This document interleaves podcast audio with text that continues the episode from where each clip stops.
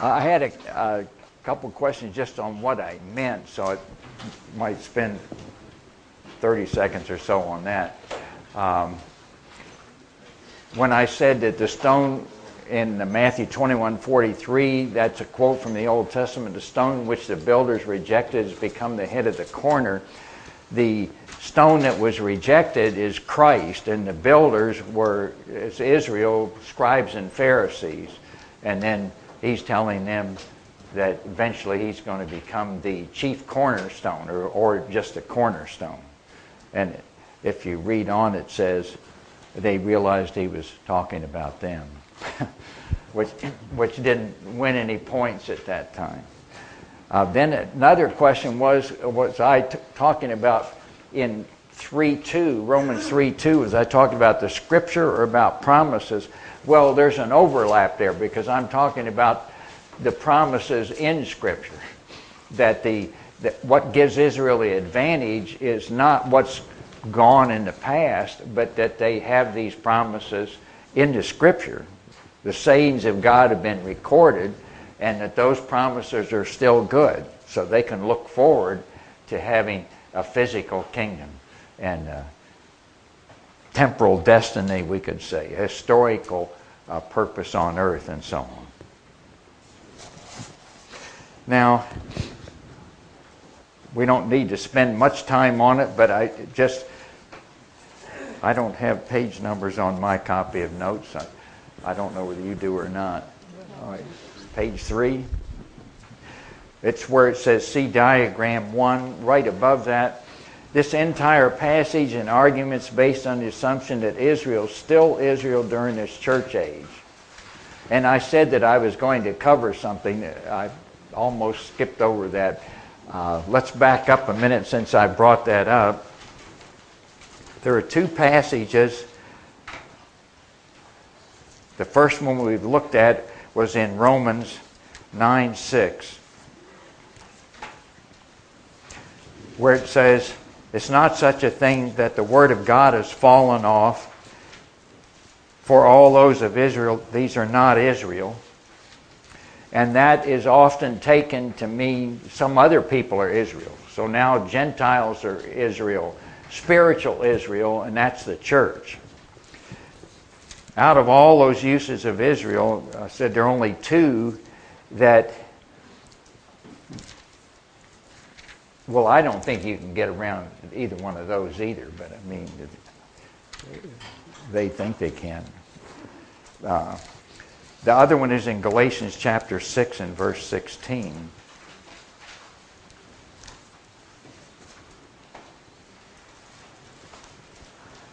Let me start uh, reading verse 14.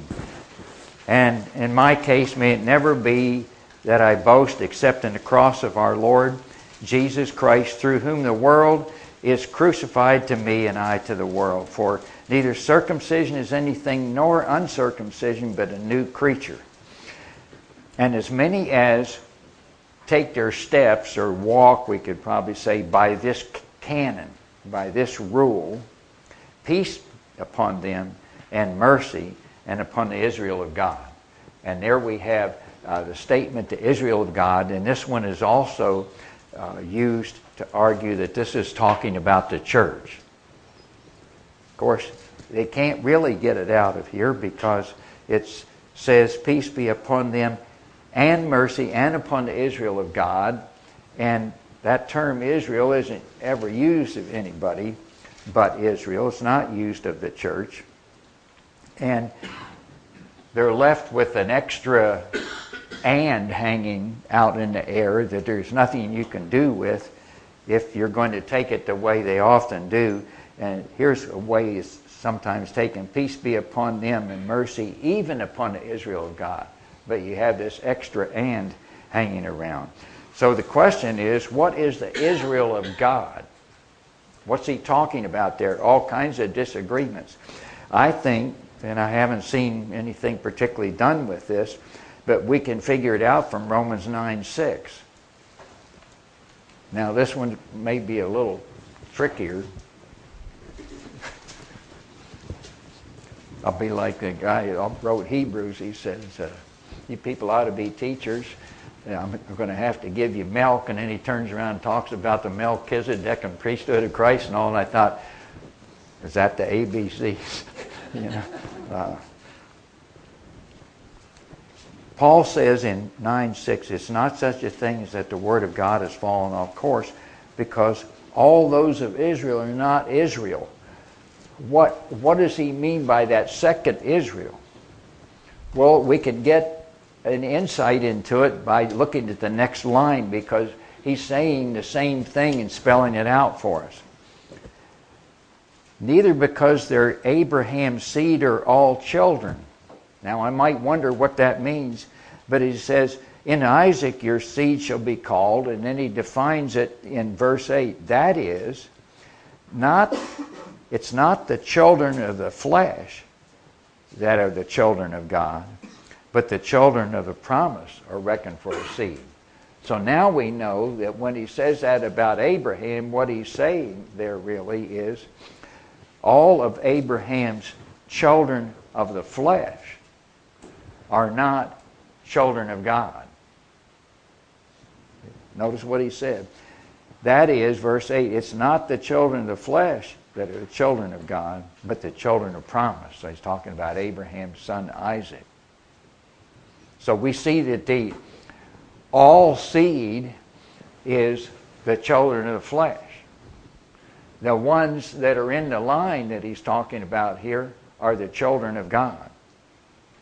So I can just take that same thing back up here, and what we have in verse 6 is all those of Israel, that is Israel according to the flesh, are not Israel, and he doesn't say anymore, but not Israel of God.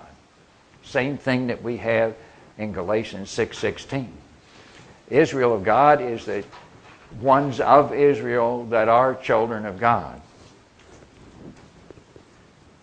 So I would say like this it's not that the Word of God's fallen off course, because all those physically of Israel, these are not Israel of God. That is, they're not children of God. But, but that's not dragging in other people. He's just saying, these of Israel are not. All of Israel are not children of God. Only some of them are. Well, on back on that uh, page I just pointed out there, uh, I would say this is what we call dispensational in perspective. We probably just automatically, a lot of us take it that way, but this entire passage, even people that are amillennialists and theologians are doing this more now. Uh, sometimes I wonder the fact that Israel's back in the land, uh, maybe that's affecting people. We have different theologians coming up with different things, but notice the advantage that Paul's talking about is to the Jews, to the circumcision. So it's very clear as separate from the church and from Gentiles. The promises that he's talked about, they're for Israel. They were disbelieved by Israel and they don't apply to the church. If they did come to be applied to the church, like some people have said, then they wouldn't be advantages for Jews anymore, which is what Paul, the question Paul's answering in three rows. And the whole question was raised in the first place, not because it's a church issue, but because it's a question regarding these promises given to Israel in the Old Testament. So all I'm saying is he's very careful to make this distinction between Gentiles, Jews, and the church like he says in, in 1 Corinthians, that divides everything up into these three uh, groups. All right, so now we're ready to go to the next subject here. Or maybe I should say I'm ready to go to it. Uh, you might, might have a lot of questions.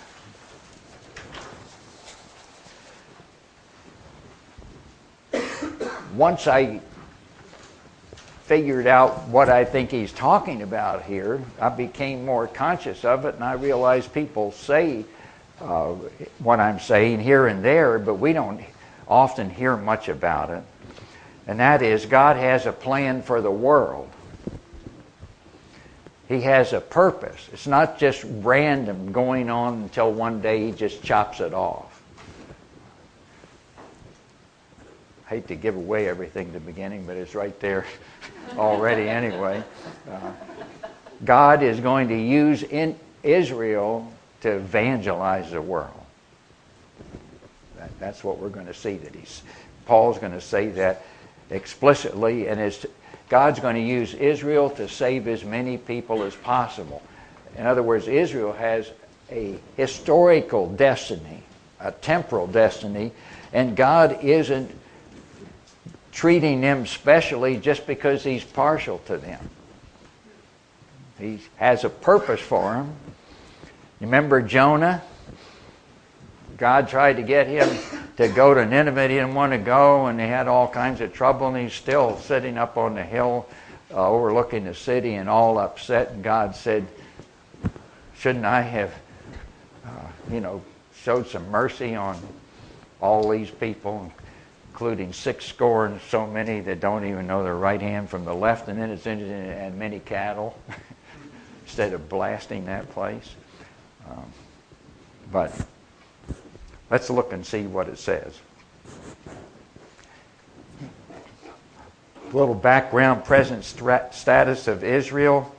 Uh, without going back in those passages and Acts, we'll uh, look in Romans, but only a remnant are saved right now. We might hear more about it uh, now than we used to, but it's still not the nation as a whole. It's a small percentage that are being saved now. And in Romans chapter 11, going back to Romans, by the way, these passages in Acts are where Paul's functioning in Acts, so it, it can be Pauline eschatology still, but I'm just saying we, we can take that for granted, I think, what it says there. But in Romans 11, after Paul's going through chapter 9 and said that right now Israel's basically hardened just like Pharaoh. Remember, Pharaoh was hardened historically here. Moses was shown mercy. That's an historical thing. Neither one of them dealing with salvation or, or eternal uh, things, but uh, roles here on this earth. And then Paul said at the end of chapter 9, in verse 30, uh, summing up the situation. What then shall we say that the Gentiles who are not pursuing righteousness obtain righteousness? But it's righteousness which comes by faith. But Israel pursuing a law for righteousness didn't arrive at the law. They didn't even, they're going after righteousness through the law, and they didn't even successfully do that. Why? Because not of faith, but as of works. We'd have to put in there because they sought it not by faith, but by works. They stumbled at the stone of stumbling. 933, just like it's written, Behold, I place in Zion a stumbling stone and a, an offensive rock, and the one who believes on him won't be put to shame. And then in chapter 10, notice what he says there, the first part. Brethren, the good pleasure of my heart, my request towards God for them is for salvation. They're not saved as a whole. For I testify to them that they have a zeal for God, but it's not according to knowledge.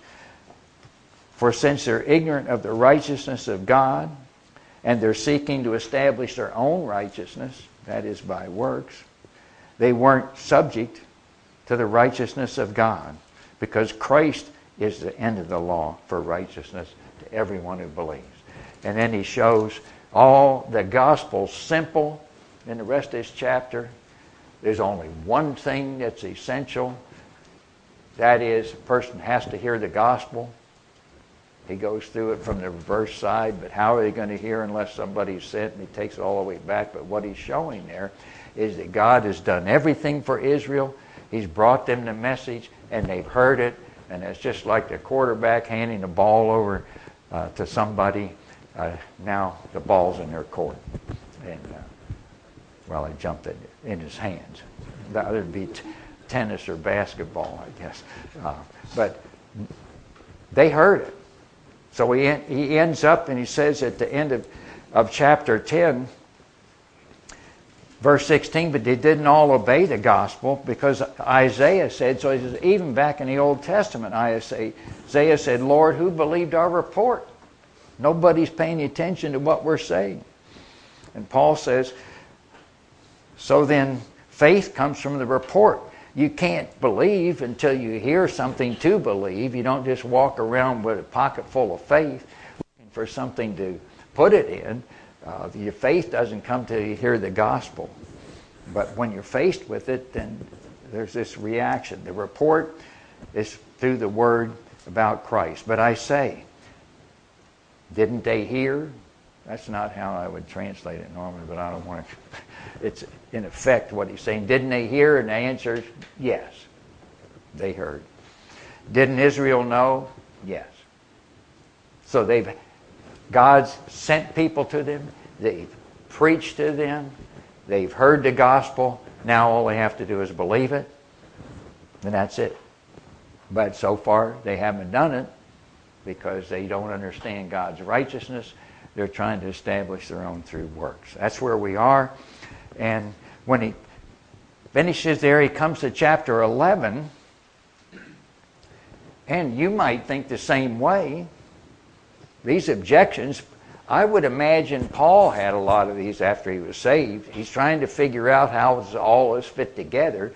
And if he didn't have them, I'm sure when he started preaching to his Jewish friends that he got, uh, he had to figure out some answers. I say then, 11.1, God didn't set aside or reject his people, did he? That's just taken a lot of different ways, but I would say this. Paul says, no, because I'm an Israelite. All kinds of weird, I mean, the people hold it don't call them weird, but views that. It seems to me it's simple. Paul's saying he didn't reject him because I'm saved and what he's talking about being rejected, he's saying, well, then are they out of it so they can't get saved? And Paul said, no, I'm saved. And in addition, he goes on, don't you know what the scripture said in Elijah's, how he intercedes to God against Israel? Lord, they killed your prophets, they dug down your altars, and I'm the only one left, and they're seeking my life. But what did the word say to him? I've reserved for myself 7,000 men who haven't bowed the knee to Baal. So he says there are 7,000 people that have not bowed the knee to, Baal. And Elijah, you don't know who they are, but I know who they are, and I've set them aside for myself. God's aware of them.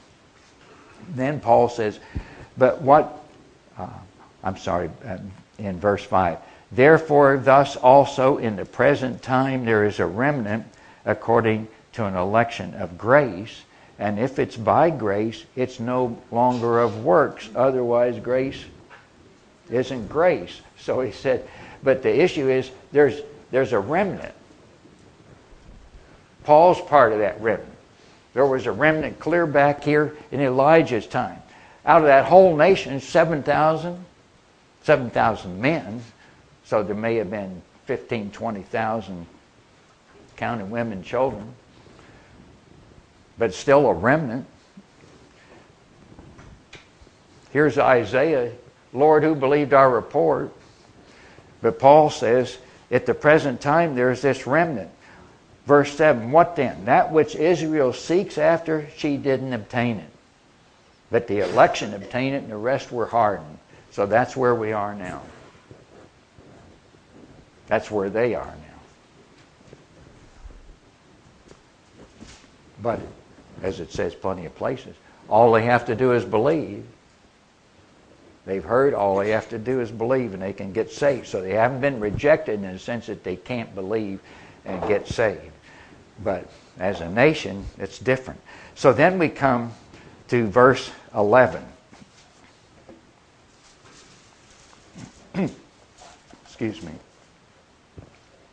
We've been through a couple of these next points, they're individual standings due solely to faith or a lack of faith.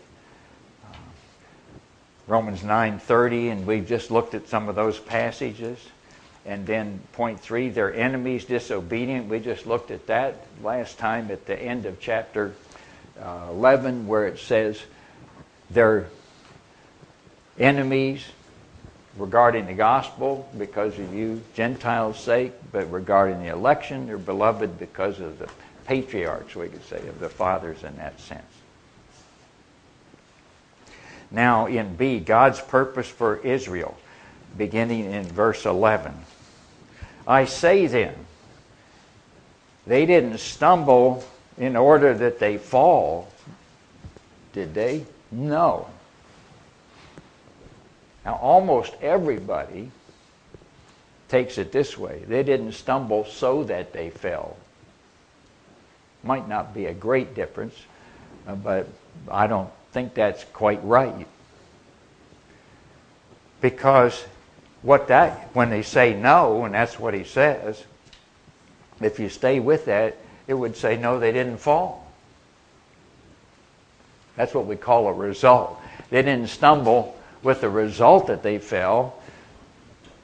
Paul says down in verse 22, they did fall. Behold, therefore, uh, God's severity and mercy upon those who have fallen. That's Israel.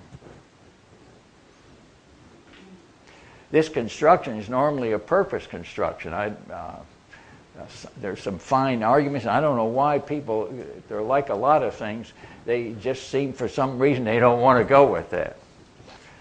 I think this is a purpose construction here, and he's saying, and even though the subject does, isn't given, the God's understood. This wasn't why they stumbled, was it?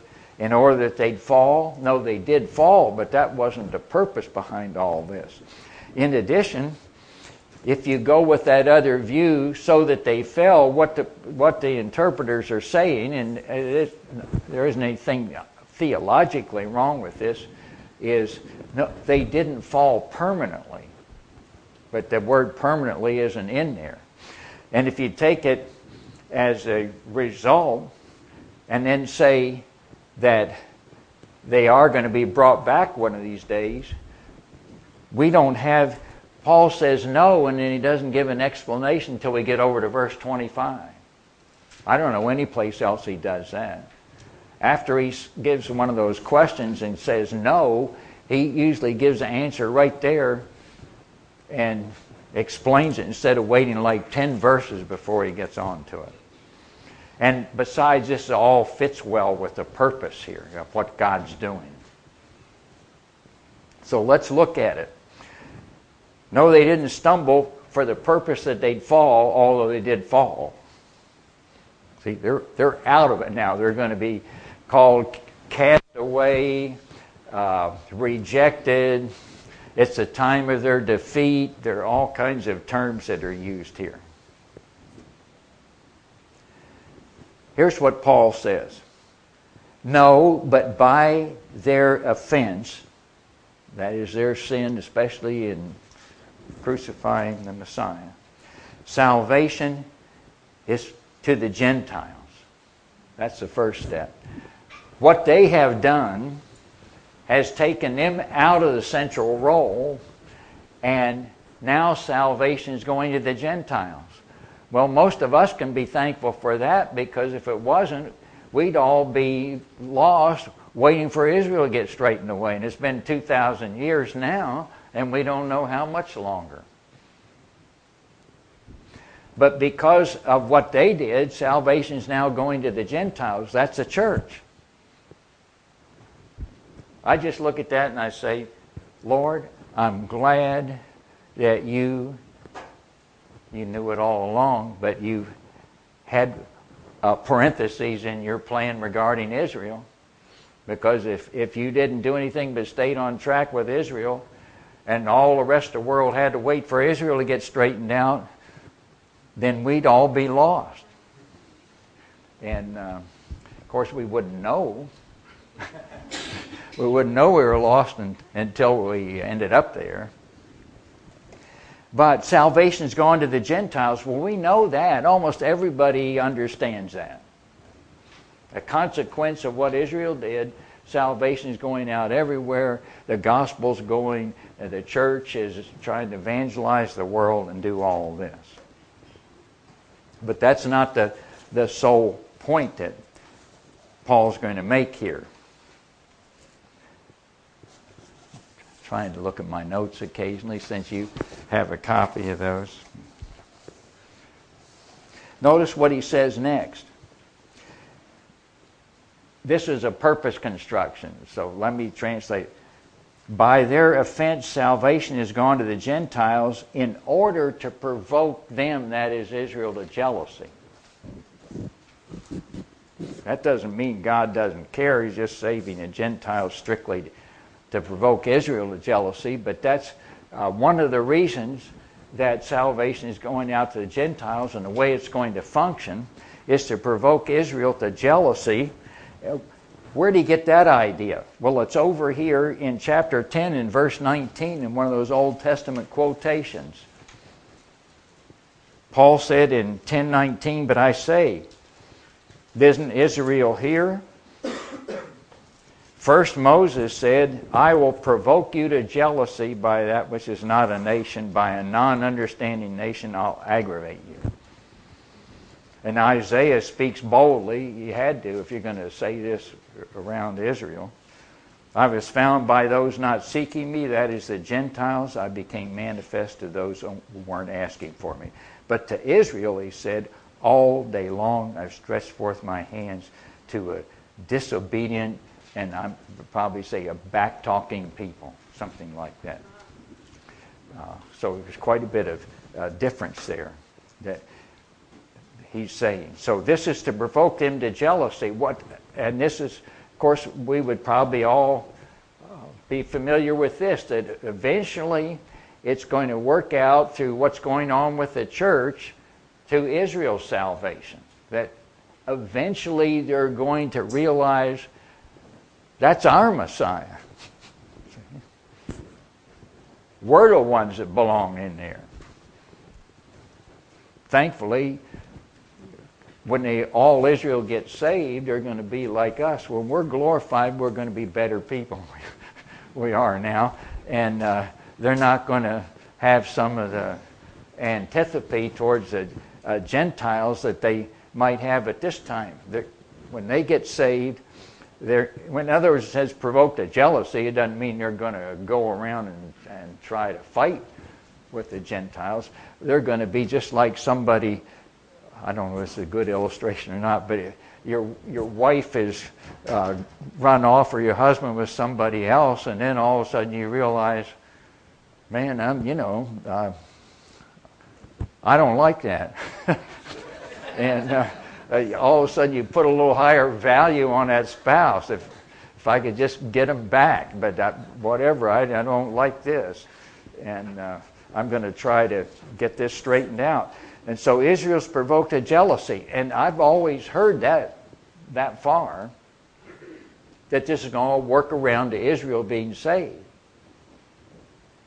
It's the next part that I haven't heard, or at least I haven't heard these verses which are explicitly saying it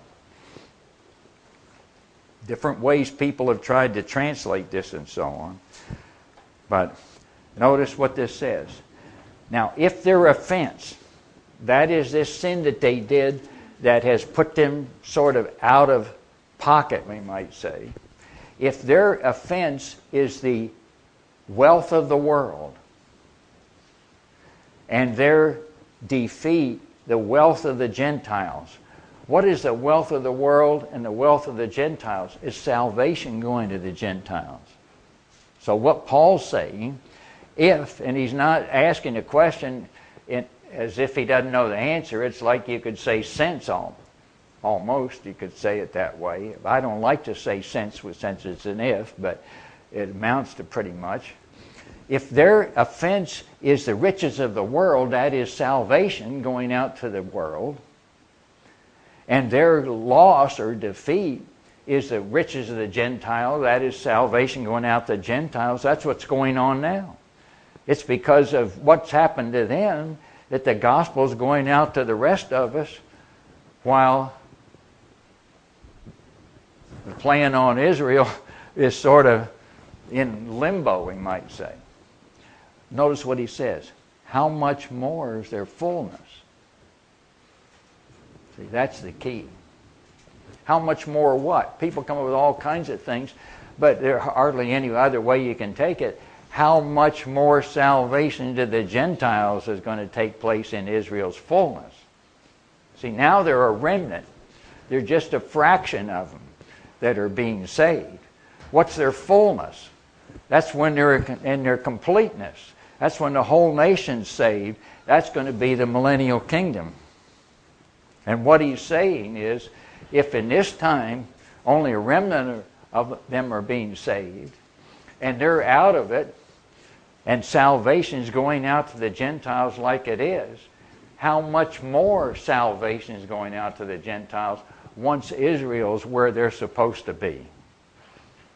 This is all historical destiny for Israel, not eternal destiny. It's this destiny of the nation being restored and having a land, being in the land. We see some of that now, but it's not necessarily one that we're uh, looking for in the Bible. I mean, the same land and all, but we don't know whether this is the the final uh, restoration and all that. But when Israel's where they should be and they're saved, and the Messiah's in Jerusalem, and it says you don't have to tell your neighbor about Christ because they'll all know me from the smallest until the largest or the oldest or the youngest, however you want to translate that, then more people are going to be saved than are being saved now.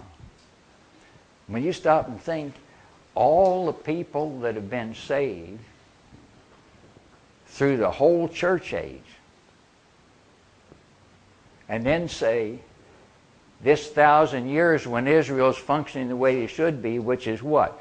An evangelistic instrument that God's using to reach the rest of the world. You're going to have more people saved during that time, Gentiles, basically, than saved in the whole church age. Because that's what Israel's, that's what they were picked for. That's the point. When God told Abraham, through you, all the nations will be blessed, some people say, well, that just means sending the Messiah and it stopped there. But it looks to me like Paul's saying there's more to it than that.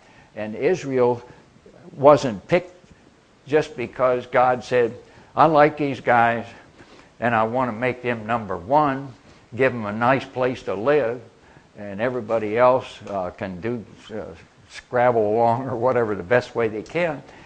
God picked Israel to use as a tool to reach the rest of the world. They're an instrument, but they can't be used for an evangelistic instrument until they get straightened out.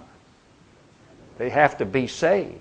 They have to have the proper outlook, and then going to evangelize the whole world. So that's quite a thing. When I look at that, I think that's just another example. This world isn't just drifting along at random. What's happened to Israel isn't something that just uh, came by accident. But mostly I look at that and I say, God's not doing this because he's just partial to Israel. He's picked Israel because he wants to see as many people saved as possible. Well, why doesn't he just reach down and zap everybody uh, and just save them? Who cares whether they believe or anything? Just save them. Well, because he uses people. That's one of the problems we have. You know, we need to get out and tell people. One of the problems we have is he uses people, and sometimes uh, we don't do what we should. We sit around and say, Lord, would you take care of this situation? And many times we're going to have to take care of it. Just, just can't sit on the porch and pray about it and then go back to the television or, or whatever it is. You know, we have to, have to get out and do something ourselves. And, and God steps in here and there where something has to go a certain way, and He's the only one that can do it. But I, he uses people, and he's using Israel, but he's interested in more people being saved. So God is evangelistic. And I'm thankful for that. Otherwise, he probably would have let us all go while he's getting Israel straightened out. If that's all this was, is just to, just to get Israel in a nice place, then probably would have forgotten about us. All right, so Israel's fall results in salvation going to Gentiles. That's going to in turn result in Israel getting saved, and then Israel is going to be where they should be when they get saved, and they're going to evangelize the world, and more people are going to be saved than ever. Thousand years of it, and then that'll be the end of it historically. But we're talking about a destiny for Israel that's here on earth and that's in, in time. It's historical. not talk, these promises are not connected with eternity except in the uh, accomplishments that are made by seeing people saved. But they're historical.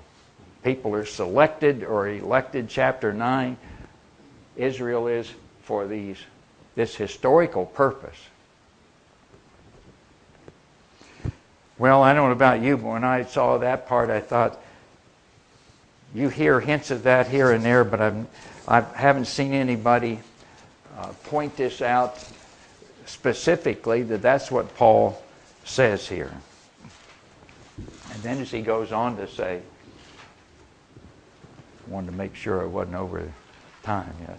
Then as he goes on to say, one of these days, Israel, all Israel is going to be saved. And that's the part that we uh, at least read, where he says, in, well, even before that, let me point out a couple of things. In chapter 11, 13, Paul says, And I speak to you Gentiles, as inasmuch as I'm an apostle of the Gentiles, I'm glorifying my ministry one of the reasons he says I glorify my ministry is if I might provoke my flesh and save some of them. I think what he means there, without going into all the arguments, is that Israel is going to be provoked eventually to jealousy nationally and restored, but that right now he's doing it individually.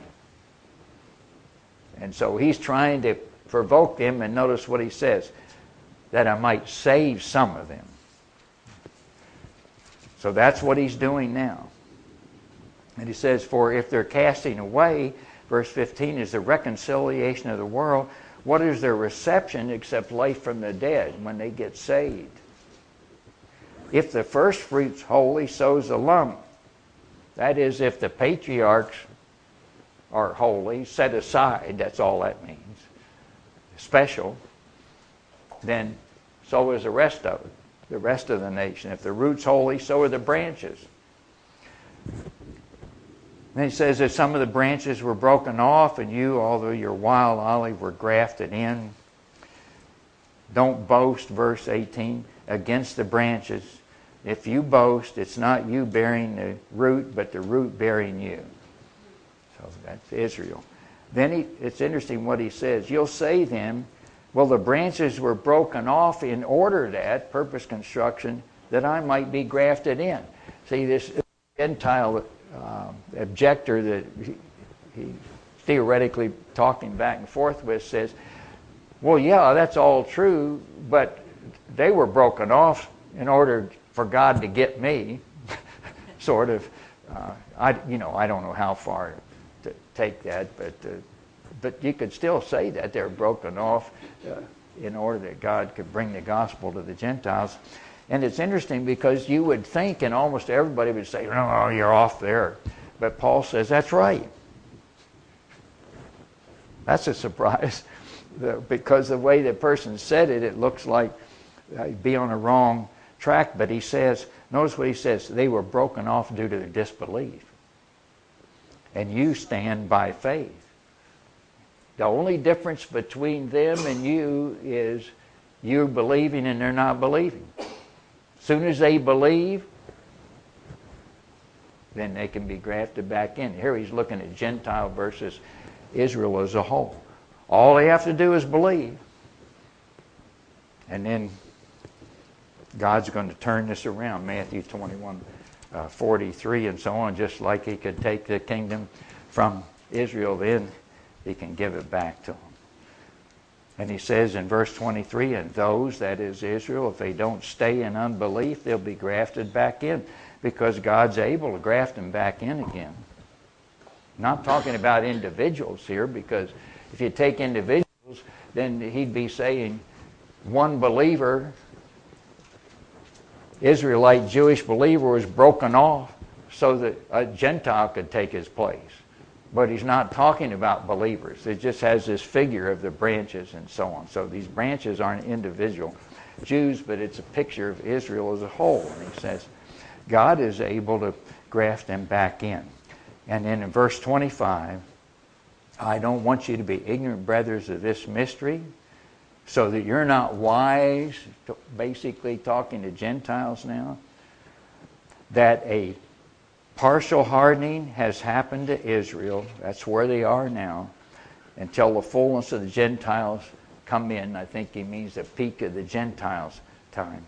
And thus, in the sense of then all Israel will be saved, just like it says here.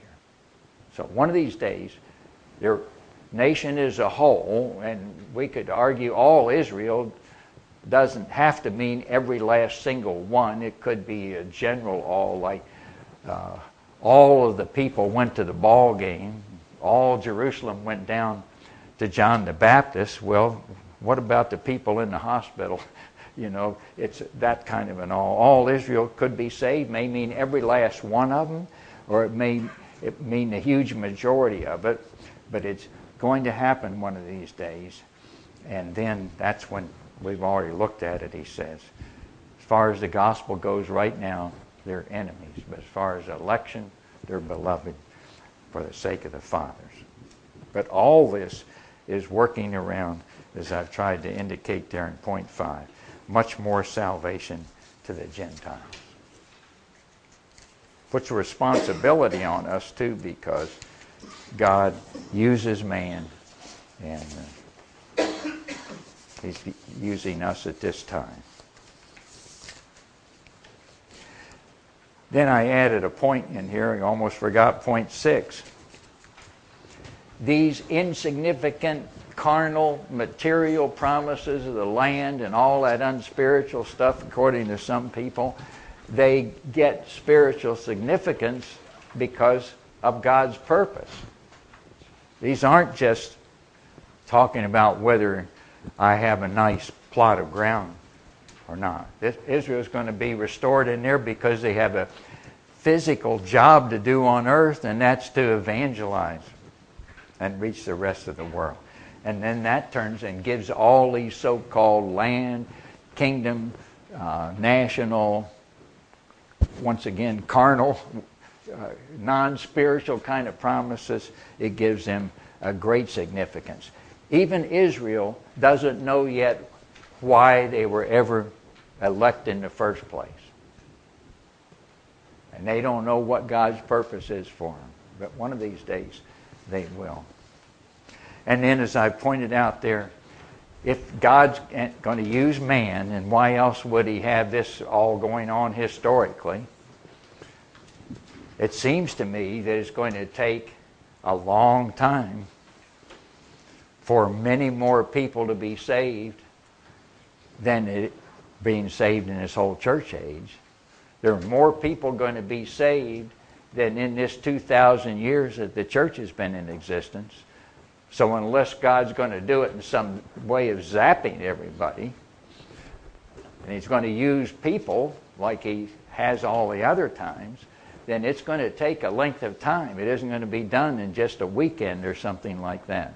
And so some people say, well, Israel's going to be restored, but they have them restored uh, sort of like 11 o'clock and then at 12 the world ends.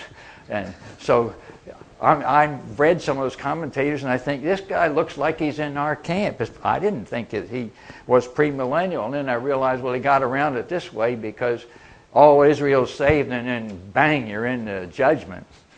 Uh, so it, that way, you don't have to worry about land and all that.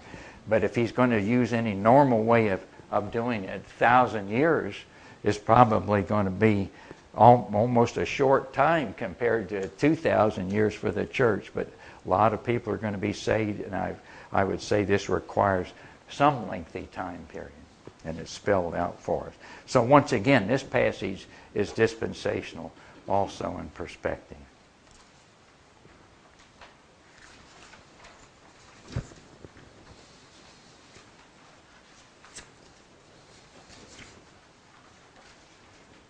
Now, the next thing, notes. Oh, I do have in the notes, maybe I ought to just read this. After Paul points out all this that God's doing with Israel and his plan for the earth, notice how appropriate it is his plan for the world, we could say, where he says in verse 33 in fact, let me translate 32. God has locked up all, that is, both Jews and Gentiles, under disobedience. The world as a whole, Gentiles as a whole, were disobedient. Then Israel's picked out. They've been disobedient. So everybody's locked up just like convicts under this category of disobedience. He says almost the same thing in Galatians right at the end well, not even at the end, it's sort of in the middle of chapter 3, even uses the same verbs there, where he says, The scripture has locked up everybody under sin. Galatians 3:22 in order that the promise by faith in Jesus Christ be given to those who believe. Here Paul says God has locked up everybody in disobedience. Same thing is under sin in order that he might show mercy on everybody. So Israel now has been disobedient. So everybody's guilty. Everybody's an object or objects of mercy. And then Paul finishes this whole section of Romans, first 11 chapters, is sort of a unit. Oh, the depth of the wealth and the wisdom and the knowledge of God. His judgments are unsearchable. His ways are untrackable. For who's known the mind of the Lord? Who has been his counselor, who is giving beforehand to him, and it'll be paid back to him, because of him and through him and for him are all things. To him be glory forever. Amen. Good place for that when you realize God gave us a chance to get saved now, and he's working to get more people saved. All right, so now moving from the world to the church. Uh, now we could go through Paul, and and I probably have listed some verses here and there, but we see Paul holds to the fact that people have to get saved. We could, that even in an, an eschatological or prophetic plan. He holds to the fact that it, believers are going to be glorified that we're going to be resurrected. We'll see some of that. So that would be really the fact that, let's say I'm saved and I'm going to be resurrected. That's prophetical, but not, we don't often think of that. We just sort of take it for granted. But God's merciful, and on this point, I'm trying to show that the departure to heaven is before the day of the Lord assuming we've got some background and realize that God's going to, uh, Christ is going to come actually and take the church out. Right? Now, some things you can take for granted. I just thought might not hurt to spend a little bit of time on this next point. Paul says in 1 Corinthians 15, he's just finished discussing that the resurrection is part of the gospel, that we have witnesses and so on. Can't just junk the resurrection and still have a gospel, though some theologians think they can. But in verse 50, Paul says, And this I say, brothers, that flesh and blood are not able to inherit the kingdom of God. or we could put it this way I can't go to heaven in this body, uh, just like it is. Neither does that which is corruptible inherit incorruptibility. I'm, going, I'm showing you a mystery. We shall not all sleep, that is, die, but we will all be changed. Uh, talking to believers, we're not going to all die, but we're all going to be resurrected and glorified. In a moment, at the batting of an eye, and the last trumpet, and as he continues on, and that, and uh, then he ends up and says in verse 58 So then, my beloved brothers, be firm, unmovable, abounding in the work of the Lord always, since you know your labor is not vain in the Lord, that you're going uh, to be resurrection and glo- resurrected and glorified. Well, notice what he said. You can't inherit the kingdom of God. Flesh and blood can't inherit it. You have to be changed. And it seems to me when I look at that, the fact that we have to be changed seems to deny that this is going to be a gradual kind of thing that he's talking about here. That what I'd call a progressive aspect. It indicates that there's a specific point that we're talking about. Paul's clear also in places like Ephesians without looking there uh, in those passages right now that the church is a new entity and it's a mystery that wasn't previously revealed. Then, if we look in uh, Acts 2 and also in 11:15, the beginning of the church is abrupt and sudden. Day of Pentecost. Lord says 40 days with them, says, stay here in Jerusalem. Baptism of the Spirit's coming, and so on. So he doesn't allow for any progressive beginning of the church either. Just uh, look at Acts 15 for a moment. Hope I remembered the right verse when I wrote that down there. Okay. Sorry, I'm looking in Romans. I've said that more than once in class, and, and, most of the students, if they've done any speaking, they run into it. You're, you turn to Corinthians and you look at your passage for the Sunday morning message, and this doesn't look familiar. Then you look and realize this is Second Corinthians. you know.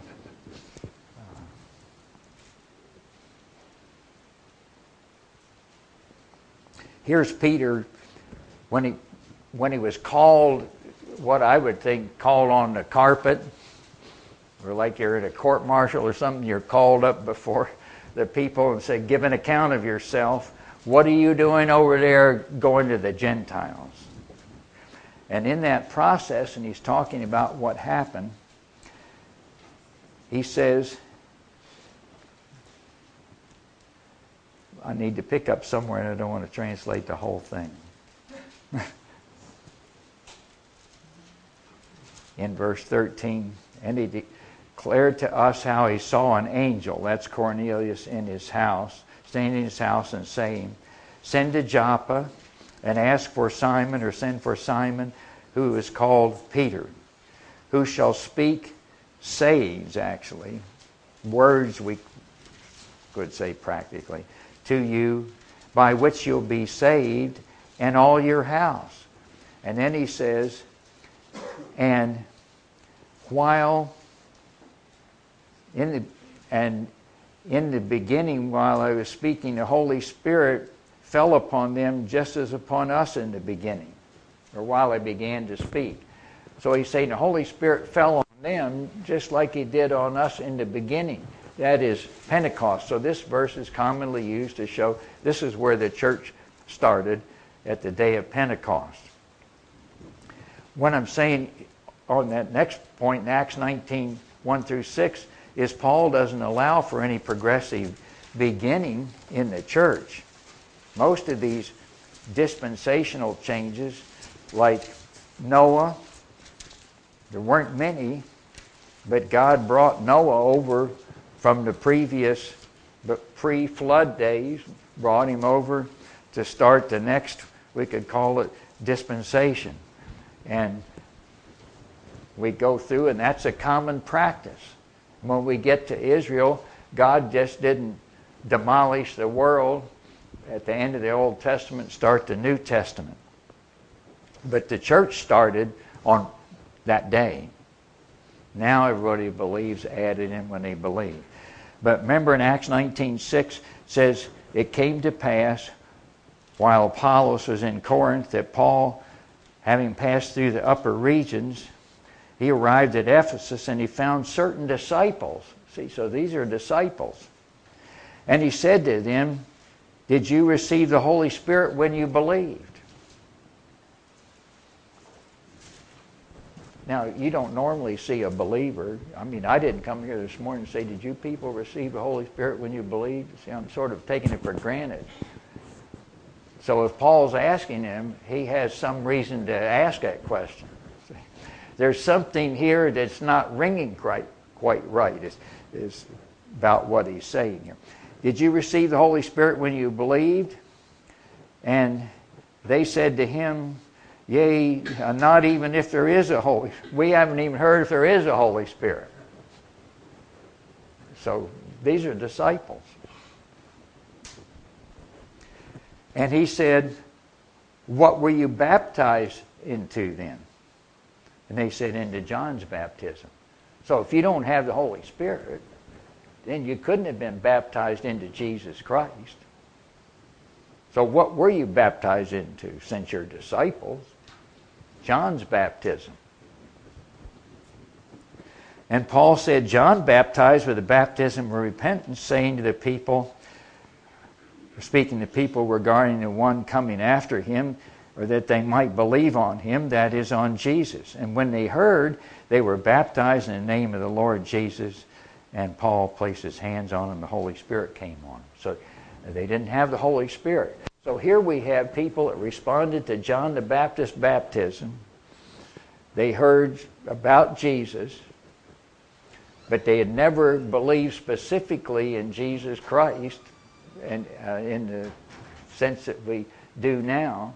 And their disciples, apparently, coming over from sort of an Old Testament situation, believing what John the Baptist said, but they hadn't gone anymore and they're not in the body of Christ.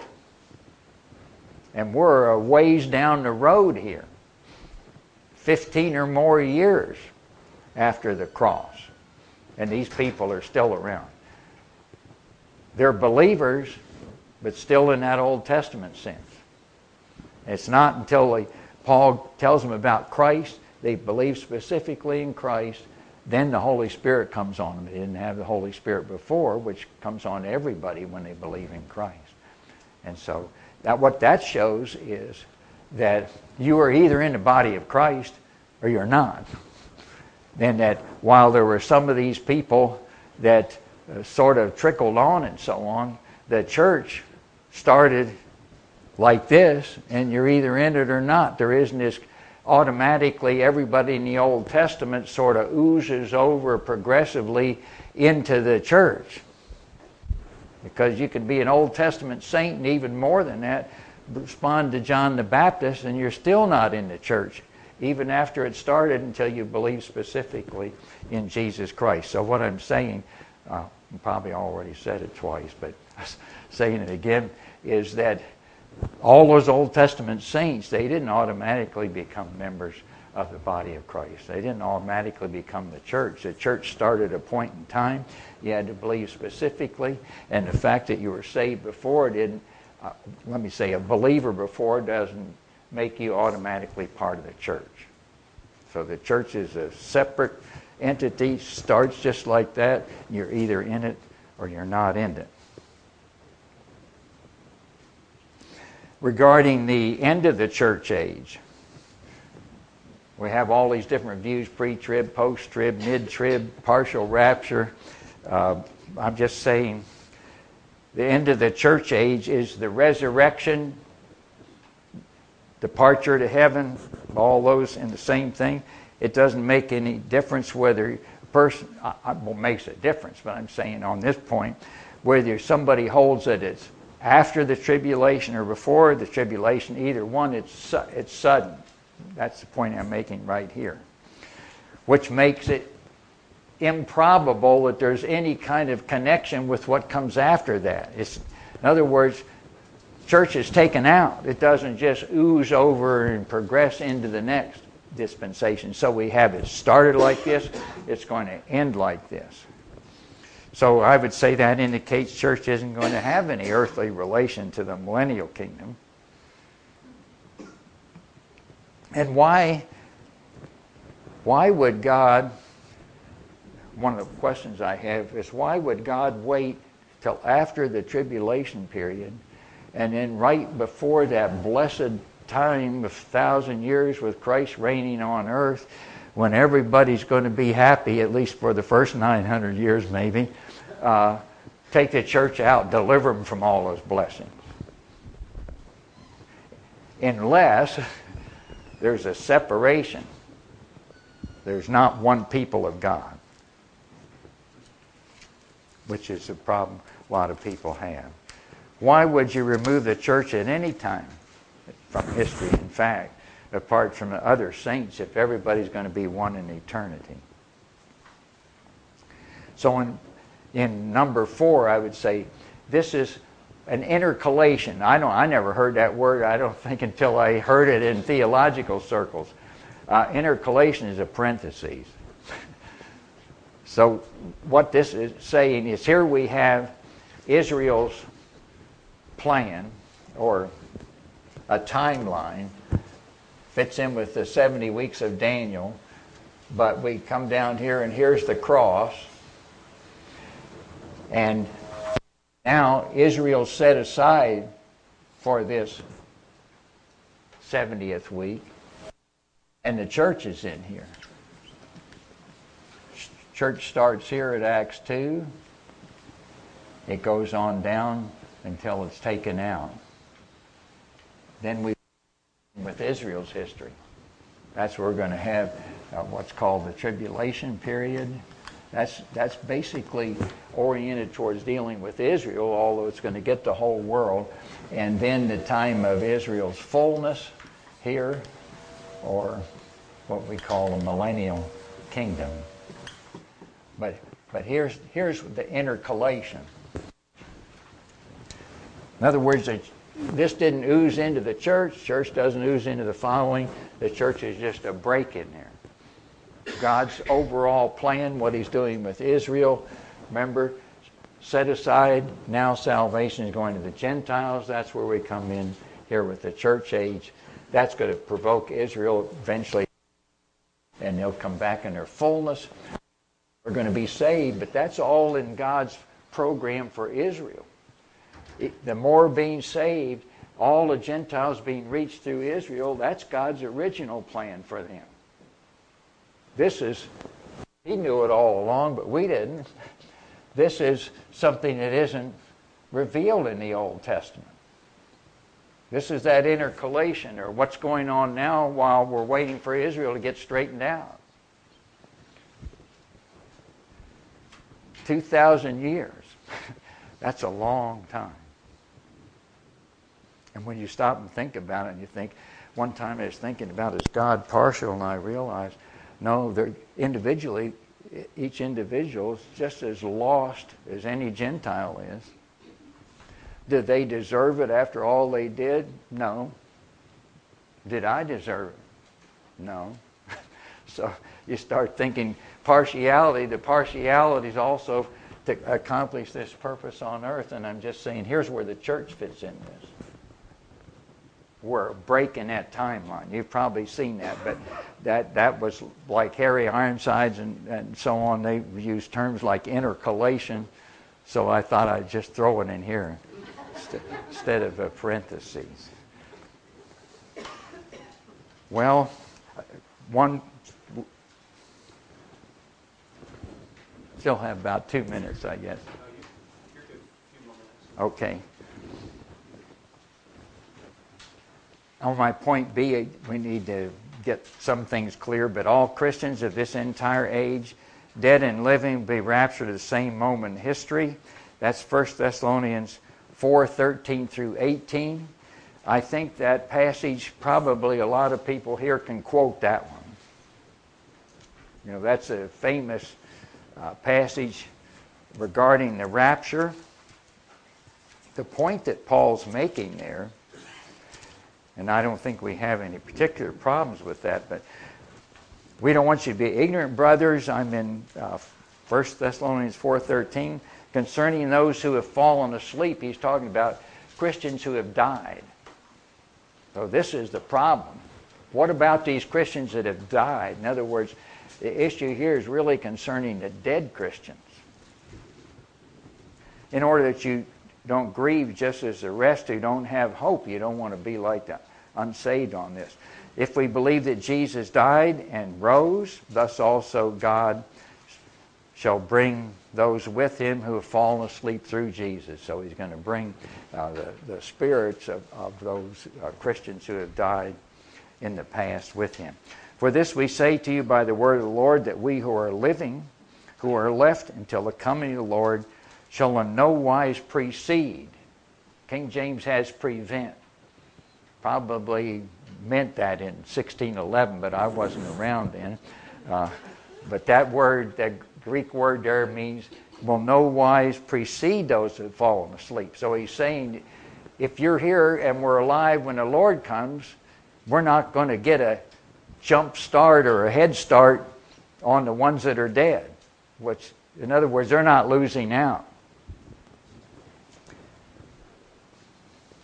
Because the Lord himself shall descend from heaven, the voice of archangel, trumpet of God, and the dead in Christ, they'll be raised first. First thing that's going to happen is the dead ones are going to be resurrected. Then we're all going to be. They'll be raised first. That's the point.